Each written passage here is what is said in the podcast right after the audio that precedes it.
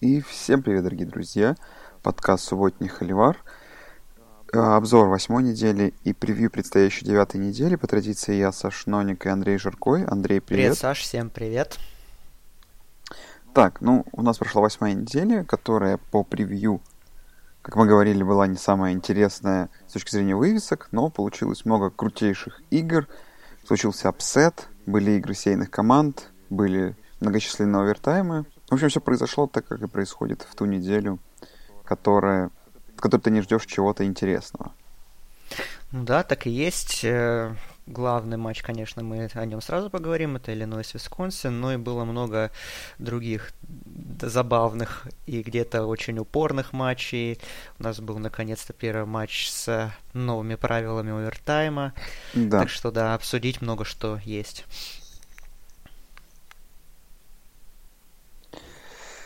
Так, ну давай не будем уходить далеко, сразу начнем с игры Иллинойс-Висконсин. Не, ну тут понятно, что мы скажем, что там э, у, у Висконсина случилась та самая игра, в которой нужно было постараться выиграть, на нее не выиграли, и вот это все прочее, нужно было там лучше стараться. И, ну, на самом деле, самый главный вопрос, который у меня возник вокруг этой игры, откуда вообще на стадионе в Иллинойсе фейерверки – Неужели они и правда хоть раз в жизни были надеялись на то, что они смогут обыграть какую-нибудь сильную команду? Понимаешь? Сразу после игры начались фейерверки. Откуда, откуда на стадионе в Шампейне фейерверки? Я не понимаю. Для меня это до сих пор загадка, с которой не могу справиться. Ну, готовились, ждали, верили, и вот пришло время использовать, как говорится. Возможно, ждали слишком долго, возможно, какие-то фейерверки 2000 15-16 года, и наконец-то их можно было использовать. И наконец-то они пригодились. Да, ну, что касается самой игры, я... Ой. Да. Не, ну, что касается самой игры, я вообще буду краток тут на самом деле. Что Тейлор был хорош, опять. Но его ошибка, как, как не смешно, и свалить все на него, но его фамбл, который произошел, в итоге отдал мяч. То есть там, в принципе, тот драйв, который был, он бы либо привел к филдголу, либо он сжег бы как минимум еще пару минут. Он, в принципе, и убил. Ну, убил в кавычках, конечно, Висконсин, там, незабитый филдгол. Но просто в целом это реально огромнейшее стечение обстоятельств, которое произошло для Висконсина. То есть Висконсин спокойно мог выигрывать эту игру там сколько там, если бы это был тачдаун, было бы плюс 16, плюс там незабитый филдгол плюс 20, они бы чуть ли не могли не в районе форы, которая была на них 30,5 выигрывать. Но в итоге такое сечение обстоятельств привело к тому, что они проиграли игру, где, как по мне, Иллинойс, кроме вот этих последних двух драйвов вообще, ну, защитой заслуживал, а своей так и не заслуживал победы. Но, тем не менее, для Висконсина это огромнейшая пощечина. Для болельщиков других команд, которые ниже Висконсина, наверное, это большая победа. Вот, ну а для меня, для меня это, ну, как бы очередное удивление студенческим футболом, потому что, ну, тут вот я не ждал абсолютно чего-то подобного, того, что вот так может пройти игра в таком формате, но точно, если бы в Висконсине были проблемы, но не в матче с Иллинойсом. Ну, вышло как вышло, я до сих пор не понимаю, как это произошло. Ну, я согласен с тобой, э, что это нельзя было предсказать, потому что, ну, в разных вообще состояниях сейчас эти команды находятся, и, ну, Иллинойс это, как мы воспринимаем, помоечную команду такую, что Лави Смит там ничего не делает, но получает большие деньги за свою работу в кавычках его назовем. Так, но так получилось, что действительно, ну, до конца третьей четверти вообще как бы ничего не предвещало, потому что, ну, Висконсина мало что получалось в нападении, ну, не мало, немногое получалось в нападении, но защита играла на своем очень высоком уровне, но вот этот тачдаун, который пропустили они э, в конце третьей четверти, счет стал 20-14, он как-то навел на определенные мысли, и четвертая четверть, конечно, да, полный провал. Вот эти фамбл Тейлора в ненужный момент, на который Иллинойс ответил тачдаун, а потом тут же перехват от Коуна, и который, собственно говоря, потом привел впоследствии к короткому пулю для Иллинойса и победному филдголу. Э, так что, ну, банально, да, можно говорить, что Висконсин не выиграл ту игру, которую был должен, когда у него не все получалось. Но все равно матч показал определенную однобокость нападения Висконсина, от которой, казалось бы, команда начала отходить в этом сезоне, как нам показалось, что не все на Тейлоре прям завязано, многое, ну, периодически и Коун что-то показывает, но э, тут как-то все вообще вернулось к тому Висконсину, наверное, который мы видели в прошлом году, где если Тейлор не сыграет на каком-то запредельном уровне, то могут быть проблемы с любой другой, с любой абсолютно командой, и так получилось на дан, в данном матче. Поэтому, да, удивительный очень результат. Второй самый крупный апсет в истории Big Ten э, по, именно по форе в 30,5 очков. Ну и да, конечно, в преддверии матча с Огайо Стейт гостевого для Висконсина ну, все сложилось как-то... Не, не, они подходят явно не в том состоянии к, к важнейшему матчу сезона, в котором они хотели подойти. А Иллинойс, ну, кстати, надо выразить респект небольшой, потому что э, мы помним, как Иллинойс с Мичиганом на прошлой неделе проиграл, конечно, но сопротивлялся, делал камбэки, сокращал разницу в счете. То есть, видимо, тоже какое-то движение там есть. Я так, в принципе, прикинул их календарь. Они могут вполне, ну, при очень хорошем раскладе, понятное дело, они могут вполне 6-6 оформить сезон и в бол попасть. Я, конечно, в это не очень верю все равно, но, по крайней мере, какая-то жизнь появилась в Иллинойсе, и это здорово. Ладно, давай переедем в, в Пенсильванию на игру Penn State, Nathaniel Lions, Michigan Wolverines. У нас тут была игра двух сейных команд, и, ну, во-первых, давай статистику, которая меня больше всего удивила. Я это как-то в голове не держал, но Джим Харбо за то время, что работает в... Во-первых, да, он самый большой апсет совершил историю студенческого футбола. В 2007 году за своим Стэнфордом переиграл USC, которые были фаворитами в 40 с половиной очков. Но с тех пор, как он пришел в Мичиган, он 0-8 имеет результат в тех матчах, где его команда идет андердогом, букмекерским, то есть ни разу не смог это выиграть. Ну и в целом, играя против топ-10 команд, а он обыгра... смог обыграть их лишь один раз и 10 раз проиграл. И, собственно говоря, это случилось и вот в эту субботнюю ночь. Но в Вайтауте, великолепная атмосфера на стадионе. Uh, уже на седьмой неделе тот Мичиган, который мы... Ой, на восьмой неделе. Тот Мичиган, о котором мы говорили, что это самый сильный, самый сильный Мичиган и, наверное, единственный практически легальный претендент на победу в своей конференции и дивизионе, пал до двух поражений. Еще на следующей неделе игра с Нотр-Дамом, которую мы отдельно обсудим. И мы стоим в таком перепутье, где Мичиган как бы не закончил сезон с тремя-четырьмя поражениями. Там уже пошли слухи о том, вопросы о том, что Харба хочет уйти в НФЛ, но он пока их вроде как разрушил, не хочет он уходить в НФЛ. Но, тем не менее, по самой игре, ну, э, Мичиган из себя представлял тот Мичиган, который, вот мы котором обсуждали, там нет, не было никакого identity, никакой непонятного, что эта команда играет в нападении. Защита-то понятно, что старается делать. А что? Ну, Шея Петерсон, да, его загрузили пасом больше, чем... Ну, выноса и пас был одинаково, но я имею в виду, что он очень пришлось больше 40 раз бросать ему мяч. У него это получается не так хорошо, как хотелось бы. Вынос особо не помогал. Ну, не знаю, получился какой-то бигплей. Это было что-то, какое-то яркое пятно, но в целом, не знаю, вот прям Мичиган это команда, которую абсолютно неприятно смотреть. Чего вот не скажешь о Penn State.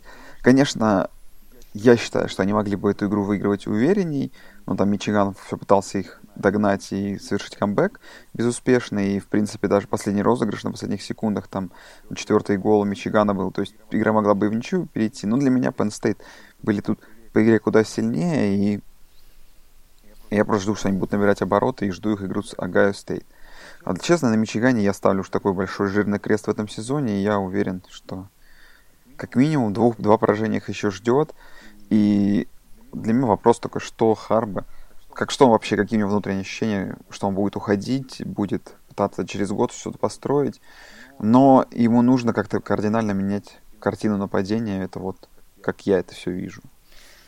Ну, они постоянно меняют эту картину, постоянно нанимают новых людей, и это не приводит к каким-то позитивным дивидендом. Сейчас вот взяли Джо Геттиса, взяли, который в Алабаме работал. Казалось бы, ну кого, кто, как не он, может построить нападение хорошее, не получалось. Ну, по этой игре я бы защитил Мичиган, на самом деле.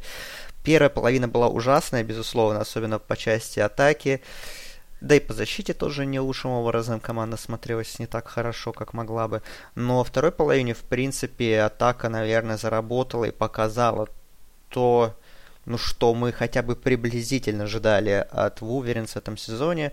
Тут Паттерсон выглядел не совсем плохо, он ну, э, делал хорошие розыгрыши периодически и передачами отмечался неплохими, да, но при этом, конечно, э, ну, у Мичигана были шансы эту игру вообще даже свести к ничьей, просто как бы, ну, можно даже так сказать, что три, они остались в трех ярдах от ничейного результата, потому что, ну, там вот этот дроп Ронни Белла, который в зачетной зоне был, ну, Паттерсон там сделал хорошую достаточно передачу, как мне кажется, и понятное дело, что там на Белле висел защитник, и ему было не так легко выловить этот мяч, но все равно, наверное, он бы мог сыграть получше в данной ситуации, принести Мичигану потенциальный овертайм.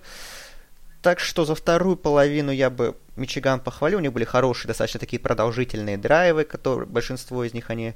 Ну, не большинство из них, многие из них они заканчивали результативными розыгрышами. Но в первой половине, да, конечно, было все ужасно. Мичиган включился очень поздно.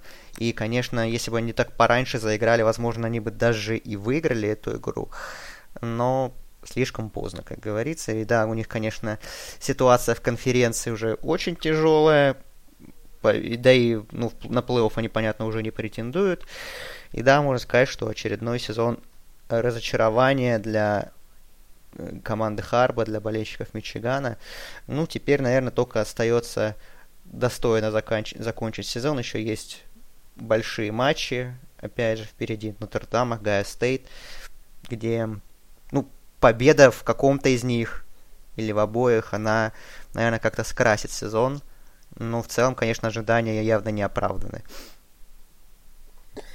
Ну, на самом деле, очень хороший пример, наверное, какой-то вот прям сезона, это когда Андрей в пример того, что что-то хорошо у Мичигана получалось в этой игре, привел, привел фразу, что они, что их квотербек играл не совсем плохо. Наверное, это вот такой очень хороший, знаешь, одним предложением писать сезон. Не совсем плохо. Это все, что хорошего можем найти для Мичигана. И это грустно. Так, куда мы там едем? Мы едем в Сиэтл на матч Вашингтон Хаски с Орегон Дакс. А вот эта игра, которая меня наоборот порадовала. В ней получилось доля квотербеков. Джастин Херберт, 4 тачдауна пасовых, ни одного перехвата. Джейкоб Исон, 3 тачдауна пасовых, ни одного перехвата. Очень симпатичная игра, очень приятные, наверное, люди, которые смотрели эту игру днем. Приятно это, получили ощущение от э, игры. Орегон выиграл, выиграл прикольно, сделал камбэк, э, продолжает иметь шансы на плей-офф, там вот и, например, Висконсин проиграл, почему бы и нет, да, Орегон.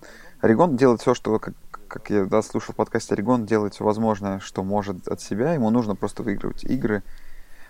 А, Хирберт хорош, наверное, повысил немного свои драфт моки и прочее, и в целом именно вот в этой игре нападение Орегона выглядело очень компетентно, как, как нападение команды, которая может рассчитывать на что-то большое. Uh, наверное, они самые главные фавориты своей конференции, как минимум нападание в Роуз Боул. Тут уже безусловно. Еще на таком тяжелом выезде. Вот. Ну, а с точки зрения плей-офф, ну, тут, наверное, только можно сказать, что, наверное, Орегону было бы круто, если бы они выиграли куда более солиднее и результативнее. Но Вашингтон это довольно сильная команда. Вот. Так что, не знаю, я остался доволен результатом. Остался доволен результ, э, результатом и игрой, и я тут очень хорошая игра. Редко, когда я ничего, наверное, даже плохого сказать не могу. Ну да, в принципе, наверное, мы от этого матча ожидали, что это будет такая заруба за победу в дивизионе двух сильных команд. Ну, по факту, эта игра была такая больше ну, она, конечно, для обеих команд значимая, но больше значимость была для Орегона. То есть, по сути, если Орегон эту игру выигрывает, то он, ну, на 99% забирает дивизион и, продолж... и продолжает бороться потенциально еще и за плей-офф. Так и поэтому Дакс нужного результата добились. Хотя, ну, Херберт, да, он был хорош, это, наверное, один из лучших матчей его в сезоне, но в первой половине, конечно, были у него некоторые провальные прям драйвы, парочку таких, где он выглядел ну, очень невразумительно, но потом действительно набрал ход, разыгрался, как вся команда, и совершил этот камбэк. Вовремя включилась защита Орегона, который, который, в принципе, я ожидал многого, и она, ну, по сезону мне нравится. Она сделала большой, мне кажется, скачок вперед по сравнению с прошлым сезоном, но вот в первых трех четвертях Вашингтон ее достаточно хорошо разбирал. Исон был хороший, Салвон Ахмед на выносе хорошо играл, но в четвертой четверти, да, Орегон включился в, и в защите и переломил окончательную игру, добился результата, так что да, в принципе, Орегон еще, ну, дивизион уже, можно сказать, выиграл, э, потому что, ну, там уже разрыв огромный. И, как бы, да, им надо продолжать выигрывать свои матчи и надеяться на чудо, что команды из других конференций как-то себя поубивают и расчистят дорогу Орегону. В это не верится, если честно, но все равно так или иначе, если команда пройдет сезон с одним поражением от Оберна, который которого в принципе могло бы и не быть, если бы Орегон ну, получше сыграл концовку матча, то, ну, все равно, как бы, сезон с таким поражением, если будет и потом Роузбол, то это, в принципе, для команды Марио Кристобаля хорошо. Ну, Вашингтон, да, тоже, можно сказать, сезон такой. Ну, я не ждал, честно, что они выиграют дивиз... дивизион свой, но я не думал, что, по сути, для Хаски сезон превратится в, ну, в формальность уже так рано, третье поражение. Поэтому как-то тоже, можно сказать, сезон каких-то несбывшихся надежд, и, наверное, болельщики Вашингтона сейчас разочарованы. Да, ну а мы останемся в Тихом океане, в районе Тихого океана, и у нас тут Юта Ютс дома разгромила Аризону Стейт Сан Девилс. Все-таки и пробили и фору, и играли очень уверенно. Задержали Аризону вообще в трех очках, 21-3. А, ну, как бы Юта была хороша, Юта как бы по Юте, получается, на данный момент они всех разгромили в этом сезоне, кроме USC в той самой игре. Но она теперь для них висит как ключевая игра. Юта уже 12-й сейны, заняли они место. А, Орегон, который на прошлой неделе был 12 Орегон тоже поднялся. И Юта тоже имеет результат 6-1, но в случае с Ютой тут все немного интереснее, потому что они имеют результат 3-1, но и USC имеет результат 3-1. И таким образом USC в Южном дивизионе имеет, на, имеет такой же результат, но в связи с личной очной встречей USC выше Юты. Поэтому Юте нужно не просто, например, выиграть оставшиеся игры, а еще надеяться, что и в свою очередь, не сможет выигрывать свои оставшиеся игры. Ну, а по, именно по этой игре, то тут, конечно, Юта, доминация защиты Юты. Конечно, Аризона, нападение Аризоны стоит в этом, в этом году вообще не было заводным. Они выигрывали, скорее, такие близкие игры, не очень результативные. Но, тем не менее, просто сдержать команду в трех очках и выиграть настолько уверенно, просто переехать катком, это показатель. И, честно говоря, у Юта очень простой календарь остается. Ну, кроме, наверное, выезда к Вашингтону, все остальное. Очень рабочие игры, там, дома с, с Калифорнией, дома с Юклой, выезд к Аризоне и домашняя игра с Колорадо, то есть реально одна серьезная игра, с, это выезд с Вашингтоном, Юта спокойно должна заканчивать сезон. С результатом 11-1, и дальше там все зависит от USC, ну и намечается, честно говоря, Андрей, финал Орегон-Юта, который при определенных раскладах может быть и какое-то иметь влияние на плей-офф. Но пока не будем туда забегать.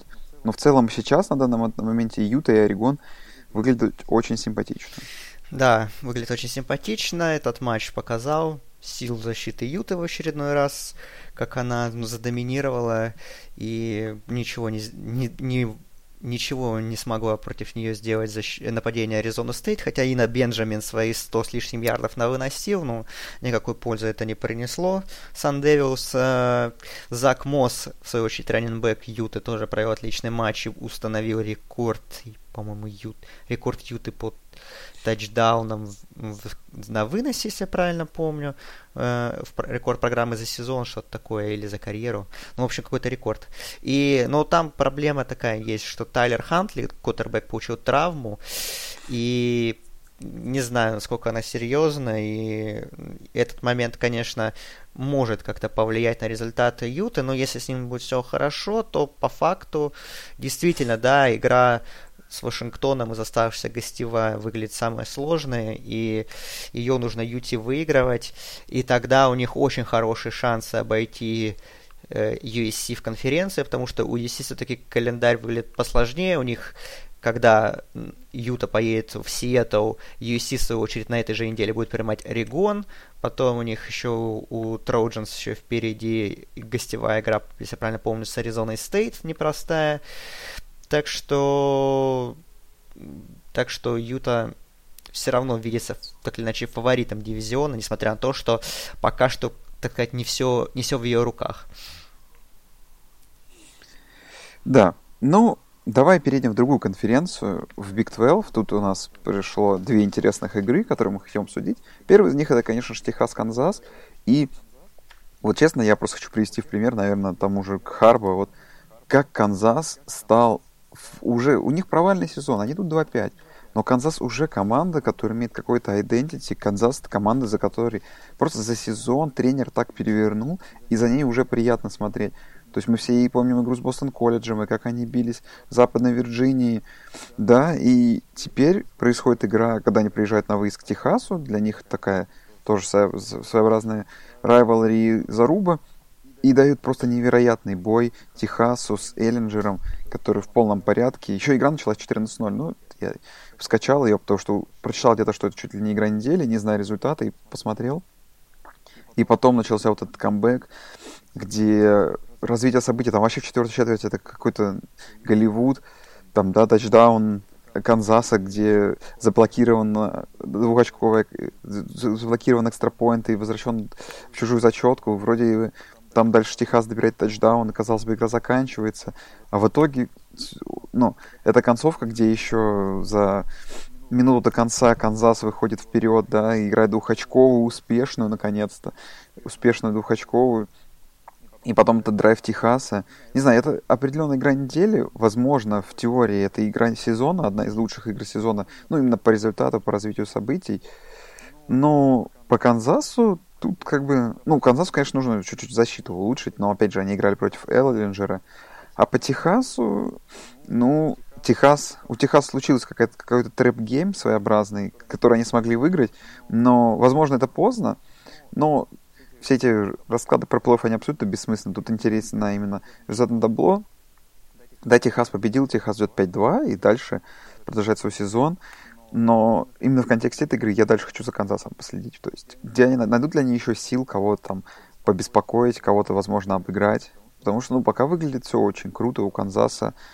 То есть в первый сезон с такой слабой командой Лес Майлз находит, нашел какие-то там силы внутренние в игроках, которые вот играют на таком уровне, это круто.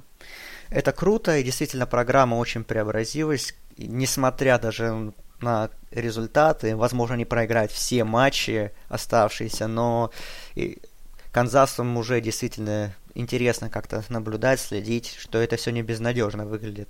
Есть, какой-то, есть какая-то вера в светлое будущее. Техас, ну, ну, здорово, конечно, что они выиграли этот матч, но здорово, что Эллинджер отличный перформанс выдал, нападение себя показал, но защита, конечно... Ну да, там много травм, безусловно, это фактор, особенно в secondary, но пропускать 48 от Канзаса, это каким бы он хорошим не был, и прогрессирующим, скажем так, э, то это все равно не уровень команды, которая за что-то серьезно старается бороться. В секондаре большие проблемы, да и вообще как-то защита Техаса ну, выглядит явно ниже ожиданий. То есть она и в прошлом году не была какой-то топовой, но в этом году она выглядит еще хуже. И это, конечно, фактор, который влияет на то, что Техас уже ну, закончил борьбу за плей-офф, но в конференции еще борется. Так что игра веселая, действительно, да, но на самом деле, кроме результата, она по Техасу мало что позитивного может сказать. А Канзас еще забавно, что перед этой игрой Лес Майлс уволил offensive координатора. И вот так вот в первом же матче с новыми, так сказать, людьми 48 очков против Техаса, это круто. Да, ну и команда, которая в Big 12 нас удивляет и еще больше удивила на этой неделе, это, конечно, Бейлор Берс, который приехал, приехал на выезде Оклахоме Стейт и был серьезным андердогом. И я следил за этой игрой чисто по, по бокс-скору, по большей части. И в счете 20-10, ну, понятно стало все. Бейлора сказка, кажется, закончилась. Но потом Бейлор буквально на следующем драйве э, уничтожил мои, э, мои сомнения. И еще, еще один следующим драйвом вышел вперед. Но в итоге просто три невероятных подряд драйва в четвертой четверти. Ну, правда, там один fumble был возвращенный. Э, точнее, два, два именно, два драйва в нападении, один защитный. И Бейлор выигрывает игру в итоге даже очень уверенно по счету. И именно в тре... и то, что происходило во второй половине, второй половине практически без шансов, переиграли не Оклахому, Оклахому Стейт, конечно же. И что мне понравилось в этом Бейлоре, что как, как, как работает их нападение, потому что тут есть очень большой перекос в сторону выноса, который очень хорошо работает, но есть и квотербек Чарли Брюер, который имеет огромнейший average в среднем на розыгрыш. То есть, когда используется пас, это что-то глубокое, либо дальние розыгрыши, либо play. И, конечно, за этим нападением Бейлора следить очень интересно. И два талантливейших у них выносящих, не знаю, Бейлор меня пока что очень удивляет. Но я вот, Андрей, тебе задам вопрос, оставляя за скобками Бейлор сам все-таки по поводу их соперников, потому что, ну, пока они обыграли Iowa State довольно скромно, Техас Тек они обыграли в 3 очка, с Оклахома Стейт мучились, но все-таки ты что считаешь, это какой-то оверачив все-таки или хорош Бейлор? То есть не хочу сказать, что Бейлор плох, там, списывать его, но все-таки есть какая-то доля того, что они просто оверачивят сильно, что они выигрывают больше игр, чем должны? Ой, я так скажу. Э, Бейлор оверачивит в том плане, что ну, мы не думали, что к этому этапу сезона они будут идти без поражений. Мы говорили, что команда будет прогрессировать, что она, наверное, где-то четвертая, пятая команда по силе в конференции, но э, не думали, что вот уже две трети сезона, считай, позади практически. Э, и они будут идти без поражений, и будут идти в, ну, в топ-15 в рейтинге. Но если смотреть по играм, то в принципе, э, ну да, они забирают близкие матчи, и где-то им везет, но по игре не сказать, что они где-то были хуже и Айова Стейт или Техас Тека. В этом матче, да, конечно, три четверти были так себе, и мало что получалось, прямо скажем нападении. Да и в защите тоже, как бы Чуба Хаббард достаточно уверенно себя показывал и справлялся с защитой Бейлора хорошо, как бы свою статистику он показал. Ну, вот в четвертой четверти Бейлор включился и в защите, где есть потенциал, где есть хорошие игроки. Э, ну и нападение тоже, да, ты, в принципе, все сказал, как бы есть плеймейкеры, которые все показали, так что Вроде как кажется, что они, да, как-то оверперформят, но, с другой стороны, как бы нет, наверное, ни одного матча, где какие-то супер вопросы оставили оставила эта команда. Да, были сложные игры, но он, они их забирали, и, как бы, и, как бы это самое важное. У меня вопрос к тебе другой. Э, на данном этапе сезона кто вторая лучшая команда в Big 12? Бейлор или ты все-таки с Техасом? остаешься? Слушай, я давай хайпану скажу, что Бейлор, но по-хорошему, знаешь, у Бейлора еще предстоят им игры из Западной Вирджинии, из Оклахомы, из Техасом. И, знаешь, сезон сам покажет, но я не думаю, что они закончат сезон хотя бы даже с одним поражением. Я в это очень слабо верю. Хотя, чисто в теории, ну, хотя даже невозможно, потому что даже если они выиграют нет, хотя мой очень простой тут, знаешь, мой, мой прогноз, то, что они могут проиграть Оклахоме, например, обыграть Техас, и все равно второй раз придется обыграть Оклахоме в финале. Да. Ну нет, я не, я не думаю, что они, конечно, выиграют конференцию, но финал, ну, почему не, нет, фи- нет? финал могут попасть. Финал могут. Причем они могут проиграть Оклахоме и еще раз играть с Оклахомой да. в финале и проиграть еще раз. Да, но да. это менее важно. Но в целом я не думаю, что они и Техаса выиграют. Вопрос, как они проведут боевик и а, который у них будет еще, и э, как бы все-таки что с Техасом. Потому что Техас тоже вызывает вопросы. Ну, и я... Ладно, давай в конференцию СЭК быстро заедем. Тут, в принципе, было мало, мало чего интересного. Алабама выиграла, Джорджия выиграла, ЛСЮ выиграл. А, причем я все эти игры в хайлайтах посмотрел зачем-то, Андрей. Вот. Было две игры. Я вообще предлагаю особо не останавливаться здесь, просто быстро проскочить. А, Кайл Траск, квотербек Флорида, накидал на 4 тачдауна всего лишь при 200 ярдах. Флорида обыграла Южную Каролину, в том числе с большим вопросом по поводу судейства. Там фанаты Южной Каролины бросали стаканы на поле. Ну, я, честно говоря, остался доволен результатом. Для меня интерес, игра Флорида против, Флорида против Джорджии намного будет интереснее, если бы команды подойдут к ней с одним поражением, чем если бы Флорида в этой игре проиграла Южной Каролине. Поэтому, несмотря на прошлый, прошлонедельный upset, я все равно был за Флориду и остался доволен результатом. И жду игры Флорида против Джорджии. О, ну, нужно респектнуть Южной Каролине, которая почти три четверти вела, и так что команда Вилла Машем под вторую неделю подряд портила нервы фаворитам. Но в четвертой четверти, конечно, Флорида и в защите добавила очень сильно, и нападение тоже выдала хороший стрик из трех тачдаунов подряд, поэтому все-таки забрала э, эту непростую игру. А, под Джорджией, раз ты упомянул, но в нападении какой-то ужас и стыд происходит. Да, 21-0 у Кентаки выиграли. Ну, просто статистика Джейка Фрома поражает. На прошлой неделе он бросил 51 передачу, здесь 12. И если бы не, Анд... не Деандре Свифт, то, я не знаю, 0-0 бы сыграли, наверное, этот матч, потому что, ну, ужас. И фанаты Джорджи уже люто освистывают свою команду за нападение, за игру, за игру в атаке. И действительно, Кирби Смарту много вопросов, что происходит. И два вопроса к тебе. Э, первый, первый вопрос. Кто сейчас лучшая команда SEC East, Флорида или Джорджия? Ну, тут, тут глупо, знаешь, во все, все пишут о том, что это Флорида, и я думаю, что тяжело mm, да. с этим согласиться. Согласен. Просто если забегать на две недели вперед, прям очень быстро, то я уверен, что нападение Флориды через две недели, 2 ноября, будет выглядеть намного лучше, чем нападение Джорджии. Окей. А второй хот-тейк, который я видел еще несколько недель назад, когда еще до всех этих страглов нападения Джорджи, что Кирби Смарт э, два раза предпочел Джейка Фрома более крутым квотербеком Джейкобу Иссону, соответственно, и Джастину Филдсу. Ты согласен с этим? Ну, по поводу Иссона не особо, потому что не, не совсем верю, что он бы в эту команду... Ну, ладно, я так скажу, Андрей, давай так. Будем честны, что квотербеку в команду в команде SEC играть сложнее, чем в команде Pac-12. Или чем в команде Big Ten. Давай будем честны. Просто будем намного честнее по этому поводу. Хорошо, но если в вакууме брать этих трех квотербеков? Если в вакууме, если в вакууме брать, понимаешь, в вакууме мы видим ли мы этих игроков все равно через, через призму этих команд. Я вижу в Джейке Фроме талант, но, наверное, выбирая, я бы выбрал бы Сейфилдса. Окей, окей.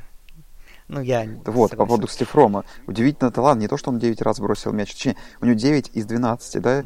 Сам факт, что он 9 передач кинул на 35 ярдов суммарно. Да.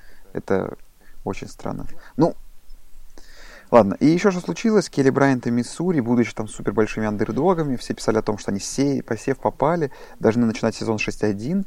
А, обидное поражение от Вайоминга, а теперь второе за, за сезон поражение теперь от Вандербилта на выезде, которое тоже никак не рисовалось нами. Я не верил в такое развитие событий. И Миссури, увы, 5-2, могли бы идти 6-1. Было бы намного интереснее. Да, по-моему, у Миссури два матча на выезде, два поражения в этом сезоне от Вайоминга и Вандервилта. Что происходит с ними в гостях, непонятно. Но это вот типичный студенческий футбол, вроде ничего не ждешь. Вандербилт на прошлой неделе проиграл Неваде Лас-Вегас, и, казалось бы, там главный тренер Дерек Мейсон уже на горячем стуле, и думали, что, ну, все, как бы... Возможно, эта победа его не спасет от увольнения, но но тем какой-то плюс в резюме добавляет. Так что, да, удивительный матч. Удивительно безыдейная атака Миссури. Келли Брайант там как-то старался, но плохо старался.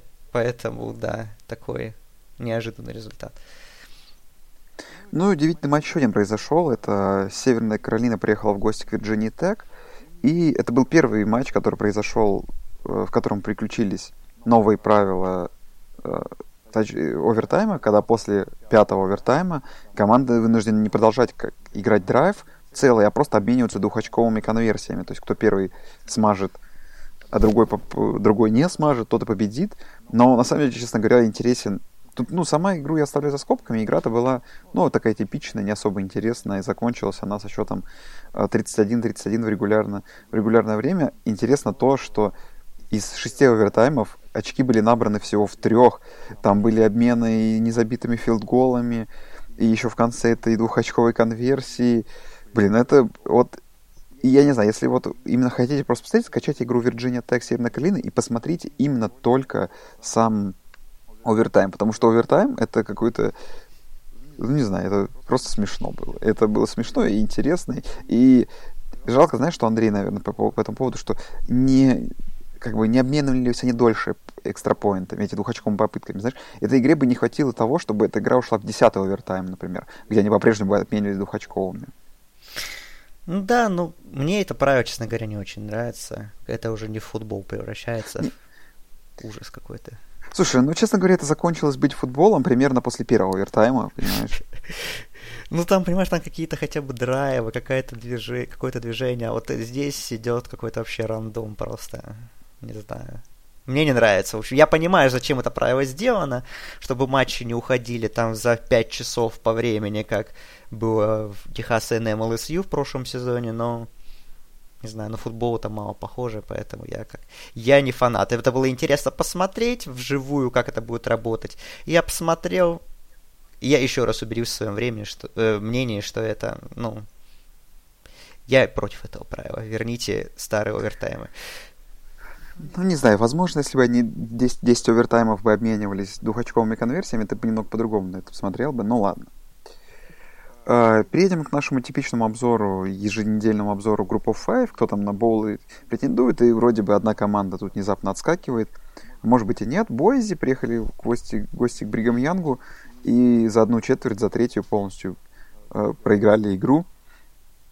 Конце имели шансы на камбэк. Эту игру я, я был, я ехал куда-то, по-моему, да, я, по-моему, в аэропорт ехал, я смотрел эту игру по телефону, концовку этой игры. Вот, и удивительно, удивительно было, на самом деле, Бойзи. Не, я, Бригам Янг хорошая программа, она в этом году много кому дала боя, но именно что Бойзи с, с какими-то столкнуться проблемами я не ждал. Но это произошло, ну, знаешь, что, как бы мой ключевой ход-тейк, именно потому что я видел, потому что нападение Бойзи я переоценивал все-таки.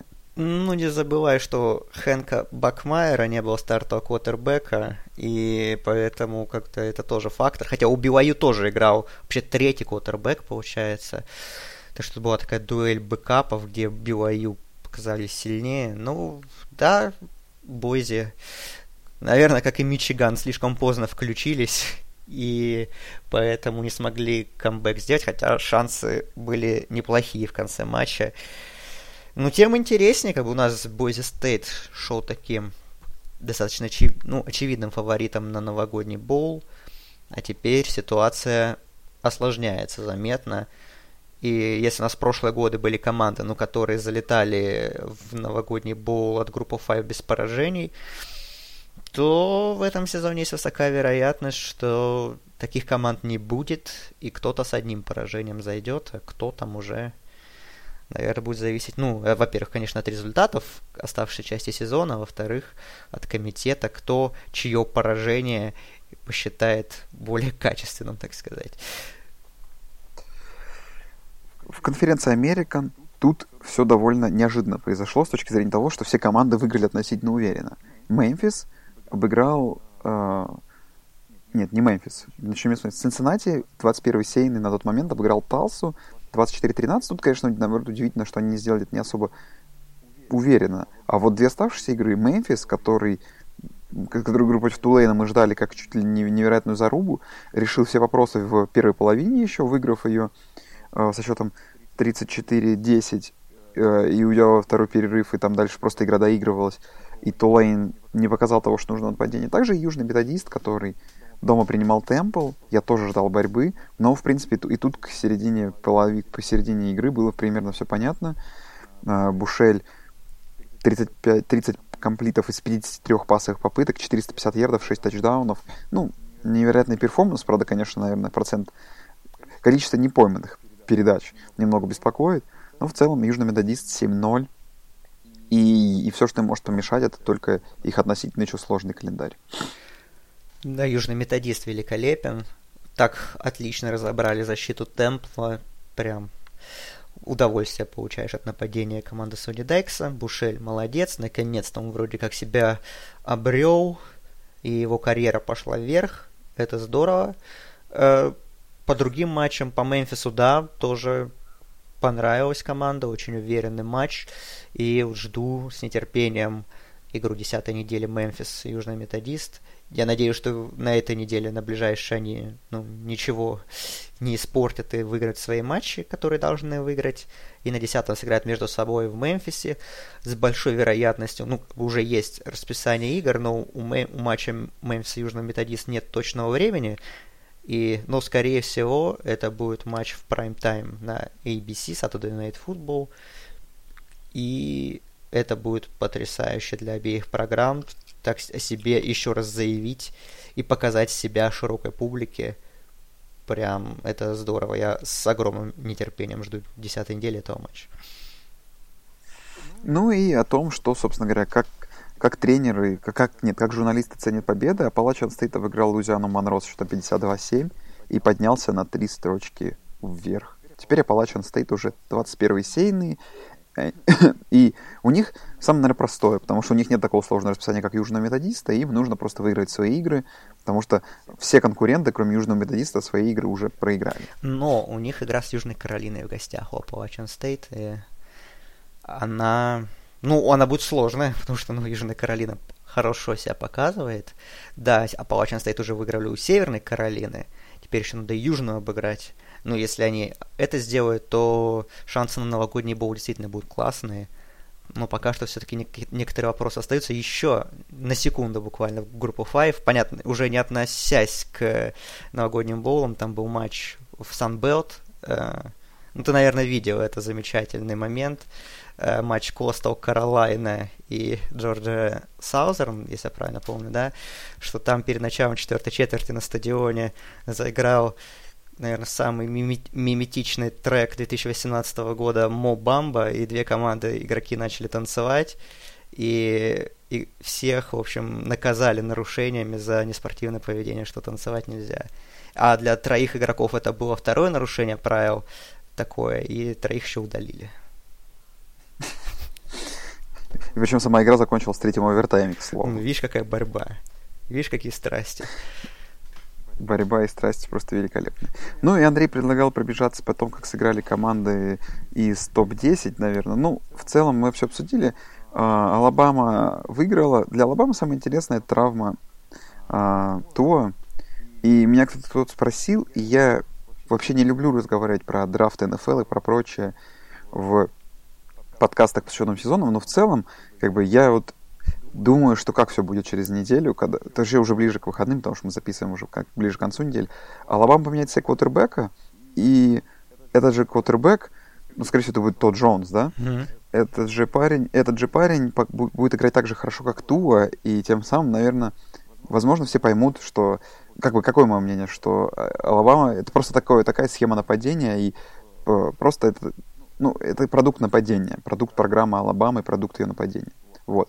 А травма, ну, я так думаю, но вся проблема в том, для моего мнения, о том, что, конечно, Алабама сейчас очень, как, очень довольно простой календарь.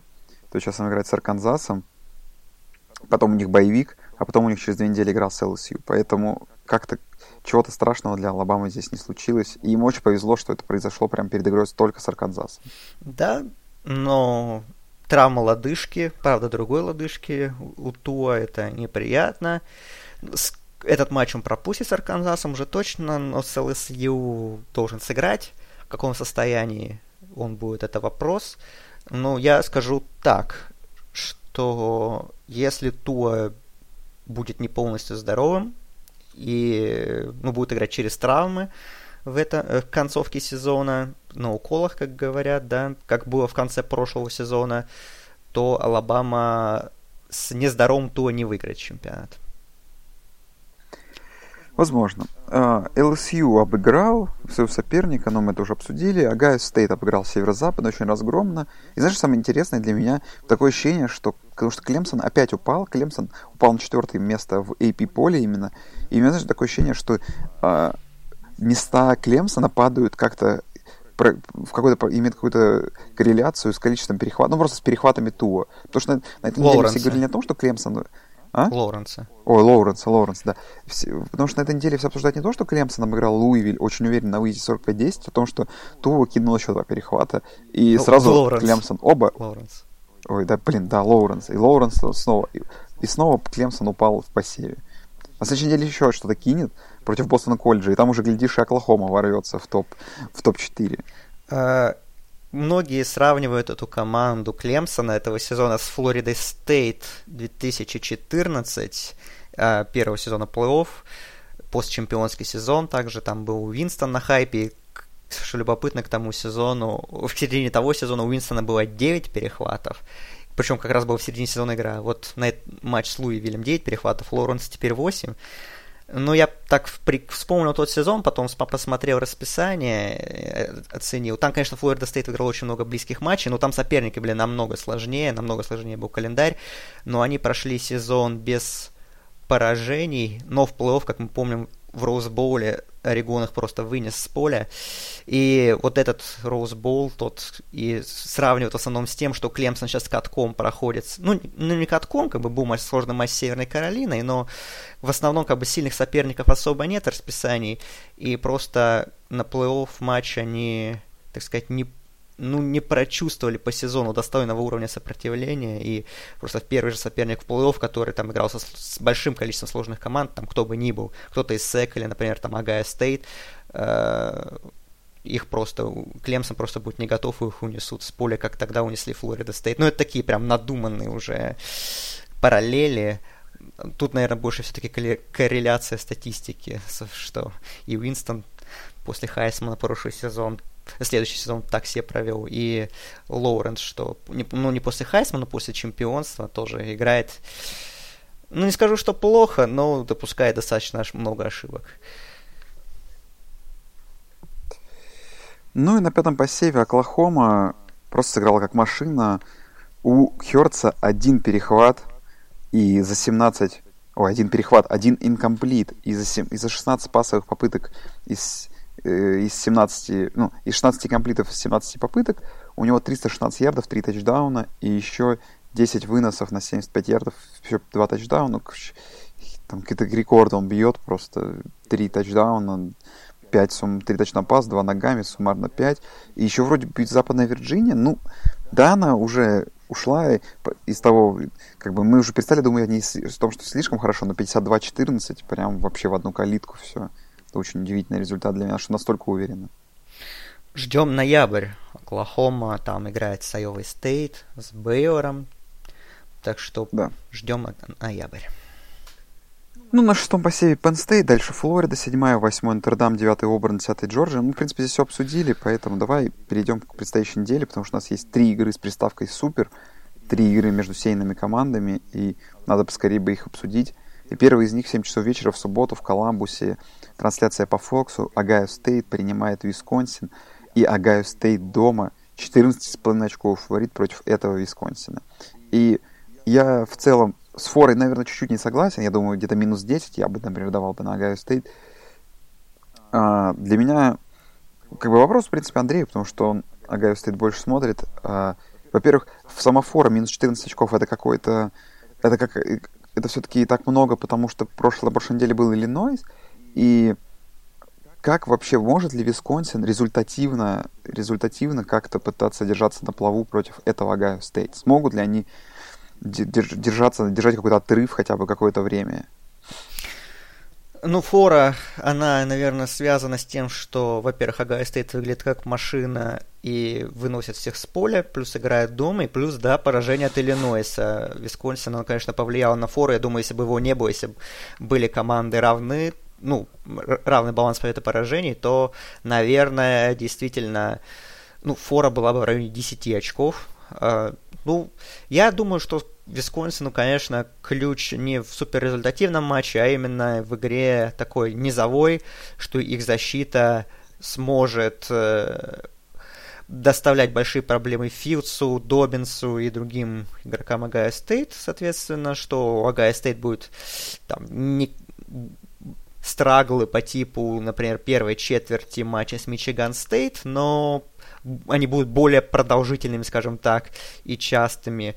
Ну, Висконсин, в свою очередь, сам будет как-то отвечать, набирать, ну, сам будет набирать очки, и на Теоре, конечно, очень многое завязано, опять же, но в одиночку ему будет затащить очень сложно такую игру, поэтому от Джека Коуна тоже будет требоваться качественная игра и какие-то розыгрыши, чтобы он ну, чтобы как бы вся защита Агая Стейт, вся ее сила, она против выноса очень хороша, но если всех этих э, игроков Чейза Янга и других бросать на Тейлора, ну, Тейлор тогда вообще, я думаю, ничего не сможет сделать особо, каким бы он крутым не был. Э, Висконсина есть качество во всех линиях, в принципе. Напади... Нападение у них хуже, чем у Огайо Стейт, защита ну, сопоставимое точно. И как бы, ну, на том же, например, Атлетике вышла статья, что этот матч играет две сильнейшие защиты в стране. То есть это, в принципе, можно этот, это купить, этот э, тезис, потому что, ну, действительно, и те, и другие мало очков пропускают и действительно выглядят доминирующе. Но, как, конечно, по таланту, наверное, суммарно Огайо Стейт лучше, и плюс преимущество своего поля, плюс такое невзрачное выступление Висконсина. И, опять же, у Огайо Стейт больше вариаций и плеймейкеров в атаке, так что Бакайс, наверное, все-таки очевидные фавориты. И, ну, я, честно говоря, думаю, что игра будет такая. Ну, не будет это легкая прогулка. Я думаю, что, возможно, она чем-то будет похожа на матч, знаешь, LSU Флорида в плане того, что Висконсин достаточно долго будет держаться, но потом все-таки Огайо Стейт дожмет, и как бы эта фора, как вот тогда было в LSU Флорида 14 очков, и она в Флориде, э, фора та сыграла, и, возможно, как-то и здесь тоже итоговая фора будет такая же, но, опять же, этот матч не будет таким проходным. Ну, мне так видится, по крайней мере. Ну, возможно, я опять как-то без...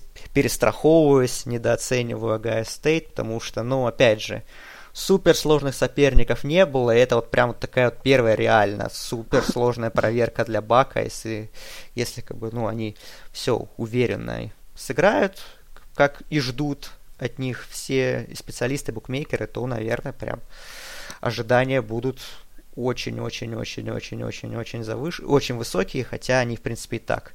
Ну, где я не читаю, все говорят, что да, Гай стоит третий сеянный, но это лучшая команда в стране. Ну, проверим в субботу.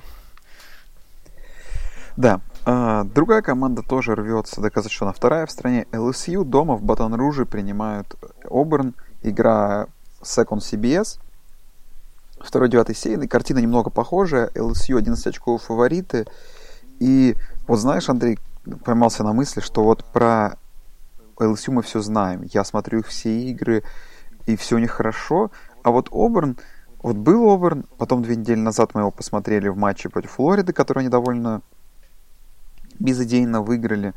И вроде как, знаешь, мы успокоились. И я, честно говоря, понимаю, что я все забыл о том, что для меня был Оберн и вообще какой-то командой он для меня оказался.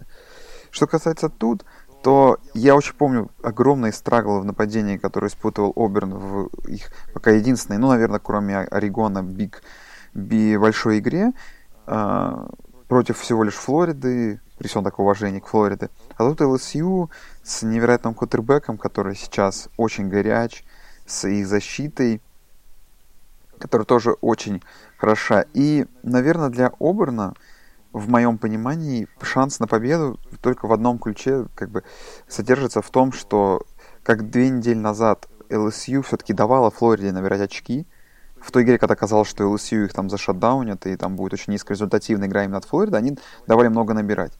Что будет именно в этой игре? То есть, если это превратится в такую, ну, не перестрелку, а хотя бы в крупную игру в районе 35-35, то это будет близкая игра. Но если LSU чуть-чуть, наверное, сделает какие-то изменения в защите и Оберна не будет давать того, что давала Флориде, то LSU эту игру очень быстро сделают э, игрой в несколько очень, ну, оторвутся довольно далеко и не дадут Оберну догнать. В общем, э, не знаю, Андрей, как, есть ли здесь ключи, которые позволят Оберну обыграть этот ЛСЮ? У меня ключи в другом, ключи в защите Оберна, которая, несмотря даже на поражение от Флориды, ну, она, Оберн в защите тот матч сыграл хорошо, там, пропустил пару бигплеев, они, по сути, зарешали тот матч, а так, как бы, у Оберна лучшая defensive line в стране, Дерек Браун, Марлон Дэвидсон, Нико. Я думаю, что эти парни, они, они первые, кто могут э, доставить максимальные проблемы Барроу, с которыми он еще не встречался в этом сезоне.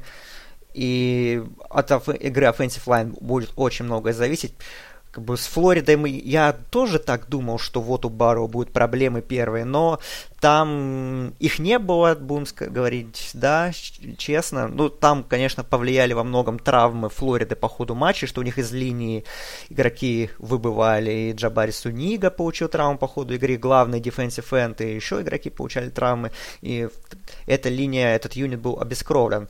Но Оберна как бы все здоровы, и если они будут играть так, как могут, как, так как они показывают в этом сезоне, как они играли против Орегона, против Техаса и НМ, даже против Флориды, то у LSU в нападении могут случиться сложности, и оно будет не так легко набирать очки, как во всех матчах прошлого, э, этого сезона, хотя на прошлой неделе против Миссисипи Стейт они тоже так начинали. Ни шатка, ни валка, но потом разогнались и как бы без проблем выиграли. В нападение Обурна, честно, ну я не знаю, я как бы Бонникса пока еще не очень хорошо верю, да, он может не очень сильно верю, да, они, он может хорошо играть, он может делать розыгрыши, но это все так нестабильно достаточно выглядит. Поэтому ключ Оберна в защите, что они сделают игру низовой и смогут э, держаться очень долго что их защита сможет держаться очень долго, и как-то и атака будет адекватно тоже смотреться. Я в победу Оберна не верю, но у меня есть подспудное ощущение, что для LSU это будет очень непростой матч, и, наверное, даже по разнице в счете он может быть э, менее, менее крупным, чем матч с Флоридой. Кто победит, Андрей? LSU? LSU победит, но, опять же, возможно, вот как раз то есть очков в 10 или в 7, например, даже. Хорошо, и я остановлюсь на LSU, и переедем мы с тобой, давай, в Энн-Арбор, в Мичиган, где в субботу в 2.30 ночи по Москве, с ночи субботы на воскресенье, в прайм-тайм по ABC, Мичиган принимает Нотр-Дам, и ожидается погода в 11 градусов. на этом стадионе будет очень холодно. И противостояние двух великих квотербеков Шен, Шея Петерсона и Яна Бука. Не, ну, если серьезно, то, во-первых, линия ровная на эту, на эту игру. И это, наверное, примерно одинаково, но я бы, например, если бы ставил, ставил Нотр-Дам. И я поясню почему. Потому что и у Нотр-Дама, и у Мичигана есть хорошая защита, но Ян Бук, наверное, намного лучше сейчас для меня, чем Шея Паттерсон, поэтому тут у меня не возникает вопросов об этом. О том, я в то, что в очередной раз верить в то, что что-то придумает Харба и Шея Паттерсон и начнет играть хорошо, нет. Увы, я в это не верю не вижу я никакой перспективы в этом во всем. Вот. И, не знаю, игра, наверное, будет очень низкорезультативной, такой вялой, тягучей, но, наверное, я ее посмотрю и даже думаю, что получу именно удовольствие именно такого защитного, жесткого футбола, на таком еще на морозе. Ну, нормально, так как old school game. Поэтому всех призываю ее посмотреть, а ее результат, ну, имеет довольно большое влияние, потому что Висконсин проиграл, Висконсин может на этой неделе проиграть, например, еще раз. Нотр-Дам, если выиграет, поднимется повыше, потому что они сейчас восьмые сейны. Для Нотр-Дама, наверное, эта игра важнее именно с точки зрения плей-офф. Для Харба эта игра супер важна, чтобы показать, что все-таки что-то он делает в этом Мичигане. А для нас, для как зрителей, это такое столкновение двух исторически сильных и исторически популярных программ в прайм-тайм наверное, как бы отличный вариант провести, закончить так великолепный день, потому что и так у нас две крутых игры, и сейчас еще третий. Вот можете с утра до ночи, не от... Ой, с вечера до утра не отходить вообще от компьютера, от телевизора и смотреть футбол. Да, игра, конечно, сложно. Сложно, но, наверное, все-таки Нотр-Дам для меня небольшой фаворит. Ну, такой микроскопический, потому что ну, игра гостевая, плюс Нотр-Дам ну, по сути, кроме поражения от Джорджи, обыграли они сильных команд Ну, я, честно говоря, не вспомнил. Наверное, только USC можно так причислить.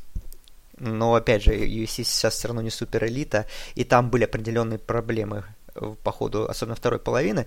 Но Нотр-Дам, конечно, если их защита сыграет так, как она умеет на своем уровне, то Мичигана будет опять огромные проблемы в нападении, и опять будет ужасы. Опять Харба будет хвататься за голову и не понимать, что происходит. И может опять быть грустный матч. И я, в принципе, да, я согласен, что я жду не низкорезультативной игры, наверное, такой же, такой же примерно по результативности, как в прошлом году была. Между ними тоже там была такая достаточно низовая игра. Ее Нотр-Дам выиграл. Наверное, не, не знаю, я как-то... Нападение Нотр-Дама мне тоже не вызывает каких-то супер восторгов. Но она, наверное, смотрится, конечно, лучше и компетентнее, чем у Мичигана. Но, опять же, уровень сопротивления был далеко не во всех матчах сопоставимый. Поэтому и, защи... и нападение Нотр-Дама может наткнуться на защиту Мичигана и тоже очень дико страглить. Поэтому очень сложно тут что-то предсказать. Давай я поставлю на Мичиган из-за преимущества своего поля. Но и что как-то, не знаю, что верится, что Харба как-то найдет слова, найдет какой-то э, найдет какие-то вещи и найдет, что противопоставить Брайану Келли, и Мичиган все-таки какой-то баунсбэк сделает. Хорошо. Ну, а я предлагаю пройтись по волнам. Если вы услышите этот подкаст, и сейчас четверг, а сейчас четверг, утро у нас, а вы, возможно, услышите вечером, то сегодня ночью, ночь четверга на пятницу, Южный Методист едет в Хьюстон, где Южный Методист большой фаворит. Но, как всегда известно, во-первых, эти четверговые, четверговые игры в Хьюстоне это всегда э, upset а во-вторых, все тренеры говорят о том, что играть в четверг на выезде после короткой недели отдыха это очень тяжело, поэтому для южного методиста тут все не так просто будет, как мне кажется, как, например, считают букмекеры. Давай форум минус 14. Ну, Хьюстон сезон слил в унитаз, как мы обсуждали несколько недель назад, э, отправив на редшорт Дерек, Дерека Кинга и там ресивера ведущего своего. Они на прошлой неделе еле-еле обыграли Юкон, поэтому как бы на бумаге все выглядит как уверенная победа южного методиста. Ну, ты прав, что четверговые матчи, они такие бывают порой непредсказуемые, но я держу кулаки за СМЮ, что ничего они не испортят себе к выездному матчу против Мемфиса. Да. В ночь пятницы на субботу всего лишь одна игра, Колорадо USC. Не знаю, интересно ли вам такое. Колорадо мы хвалили в начале сезона, но что-то как-то потом они резко вниз пошли. Вашингтон да. проиграли Резко. вообще на прошлой неделе, по всем статьям проиграли. Так что USC должны забирать, хоть это гостевая игра, но как-то USC выглядит посолиднее в последнее время. Да. А, в первой волне Огайо Стейт и Висконсин обсудили. Пятая сеяная Оклахома играет с Канзас Стейт на выезде. Айова играет с северо-западным, Аппалачиан играет на выезде с Южной Алабамой. Очень много, в общем, сеяных команд играет. Но что-то непонятно. А, самое удивительное, кстати, Андрей, в первой волне, ты знаешь, что армия уже идет 3-4. Да, знаю, знаю. Из Сан-Хосе Стейт, да. Не, недавно увидел какой-то титр, и я понял, что я давно не следил за армией, а они проиграли три подряд игры, и уже 3-4 идут. Да, а, что тут еще в первой волне? Там еще в первой волне, ну, Иллинойс Пардио, я так прикинул по календарю, для Иллинойс этот матч за боул, можно сказать, потому что если они его выигрывают, то шансы увеличиваются, потому что впереди есть еще игры с Радгерс и Северо-Западным, которые можно выиграть, тогда может быть 6 побед. Да. Слушай, ну еще игра Майами-Питтсбург. Майами на прошлой неделе проиграл Джорджи Тек внезапно. Да, и, и внезапно они вновь не фавориты своего дивизиона. В общем, походу там Вирджиния или Питтсбург разыгрывают друг с другом да, да. победа. Но если Майами тут выиграет, то, возможно, они опять вмешаются. Но слава верится, выглядит все очень грустно. Ну, Питтсбург выглядит хорошо в последних матчах, и поэтому как-то, да, они выглядят более компетентно. Но Вирджинии, видишь, они уже проиграли, так что Питтсбургу тоже нужен... Он не сам хозяин своей судьбы. Да, LSU а, Оберн второй волне мы обсудили, но еще две интересных игры есть в второй волне. Penn State на выезде с Мичиган Стейт. Penn State фаворит всего лишь тачдауна в Истлэнсинге. Penn State на прошлой неделе выиграл, Мичиган мы обсудили, но тут тоже не такой простой выезд – Посмотрим, посмотрим, чего стоит все-таки Penn State. Такой тяжелый у них сейчас участочек получается по сезону, но и плюс еще Мичиган Стейт после bye week а, но я верю, конечно, в Penn State, но это для них серьезнейш... серьезнейшая проверка. Да, Ист Лэнсинг это всегда выезд неприятный, особенно если Мичиган Стейт включит свою защиту и может доставить много проблем. И тем более два прошлых матча Мичиган Стейт выиграл, и в прошлом году в гостях, позапрошлом дома, так что история встреч не самая хорошая у Penn State с этой командой. Так что я тут вижу, что проблемы могут быть очень долго, и вплоть до того, что это it's a trap for Penn State. Да. А, интересно еще дальше игры. Это у нас TCU Техас. Техас всего лишь полутора очков фаворит против TCU, и для Эллинджера это интересная проверка. На самом деле, вторая, вторая да, волна такая загружена интересными играми. Второй волне придется разорваться на три экрана как минимум. Вот. И в 10.30 игра Миннесота против Мэриленда. И самое, что интересное, что сейчас у Миннесоты результат 4-0, а Висконсин идет 3-1, но Висконсин на этой неделе может проиграть. И тогда у Миннесоты в конференции будет 5-0, а у Висконсина 3-2. И даже очные встречи и победы э, победы Висконсина над Миннесотой не хватит им, Висконсину, для попадания в финал. Поэтому Миннесота сейчас чуть ли не рвется к финалу конференции. И за этим тоже нужно следить. Миннесота рвется, но я прикидывал календарь, потому что у Миннесоты сейчас игра э, с Мэрилендом, которую непонятно должны выигрывать, и 8-0 идти, и без поражения конференции, но дальше у них боевик, а потом домашняя игра с Penn State. И как бы... И потом у них, по-моему, гостевая Айова. Ну, с Айвой точно еще игра впереди, по-моему, в гостях. И я так прикину, что если будет два поражения, они вполне возможны, то Висконсин Миннесота на последней неделе играет за дивизион матч. Да, великолепно, интересно. В чем второй волне Iowa State против Оклахома State. Очень хороший футбол именно уровня Big 12. Iowa State разогналась, State разогналась Iowa State. Разогналась, да. И Iowa State, кстати, там тоже такой теневой, теневые шансы на финал конференции, например, имеет. Их тоже не стоит списывать. Ну вот. да, у них ну, впереди и... еще игры с Техасом, с Оклахомой, но видишь, они Бейвор проиграли уже, так что им посложнее проиграли. Будет. Слушай, но игра недели, на самом деле, это вот следующее, это Массачусетс против Юкона, 1-6 против 1-6. Это... Да Юкон там большой фаворит, причем, Юкон там большой фаворит. Блюдо для, гулю... для гурманов на второй волне. Там еще Ладно, игра, еще, еще игра, да, хотел сказать, Индиана-Небраска. Я был, мы как-то про Индиану совсем забыли после, наверное, поражения от Огайо Стейт в самом начале. Потом вспомнили, когда они играли с Мичиган Стейт, проиграли в самой концовке, но у Индианы это 5-2. И гости... Так что Небраска, Ладно, разоб... Небраска разобранная, так что может быть 6-2. Так что... Да, это может быть. Слушай, ну и по-прежнему во второй волне мы тут играли Луивиль против Вирджинии. Для Вирджинии это важная игра за дивизион, потому что они пока там идут первыми.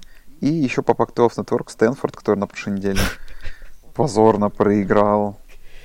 После, ну, очень странный сезон Стэнфорда, после победы над Вашингтоном проиграть, например, дома Юкле, причем очень разгромно, это что-то невероятное, против Аризоны, просто игра команд Pac-12, но включать такое даже не хочется, если честно. Да, тем более, да, даже, да. даже какая-нибудь Северная Каролина Дьюк поинтереснее выглядит. Честно. Да. Так, к ночным играм. В 2 часа ночи Алабама, Арканзас. Тут как бы все понятно. Канзас против Техас Тек, если вам хочется посмотреть на этот Канзас. И может ли что-то этот Канзас. Клемсон, Бостон Колледж. Тут все понятно. Мичиган, Нотр-Дам. Юкла, Аризона Стейт по Pac-12 Network, просто Аризона Стейт все еще сеяные. Вот. Ну, а из тех игр, которые будут смотреть Андрей, когда все уже будут спать, а он проснется, как обычно, смотреть Pac-12, у него тут Юта, Калифорния, Орегон, Вашингтон Стейт, да и все. Нет, это я, уже в 5 и в 5 не очень интересно, честно говоря. Ну, Орегон разве что. Тут даже скорее какой-нибудь Air Force Utah State поинтереснее выглядит, честно. Ладно, друзья, наверное, все, на этом можно и заканчивать, да? Можно заканчивать. Ну, еще был, есть ночной матч Талса Мемфис, как бы мы ждем победы Мемфиса и ждем матч с Южным Методистом. И так, а так, наверное, да, пожалуй, все из интересных матчей. Мы, наверное, все за захватили. Так что неделя, да, неделя крутая. И ждем больших матчей, больших вывесок, ждем сенсаций. И да, через недельку это все обсудим. Да, и не забывайте подписываться на наш канал в Телеграме RuNCA, заходите в наш чат, это все есть по ссылкам в описании. Можете поддержать нас в Патреоне и услышимся через неделю. Всем спасибо и всем пока. Всем пока. Так, я Audacity еще выключу. А, блин, ты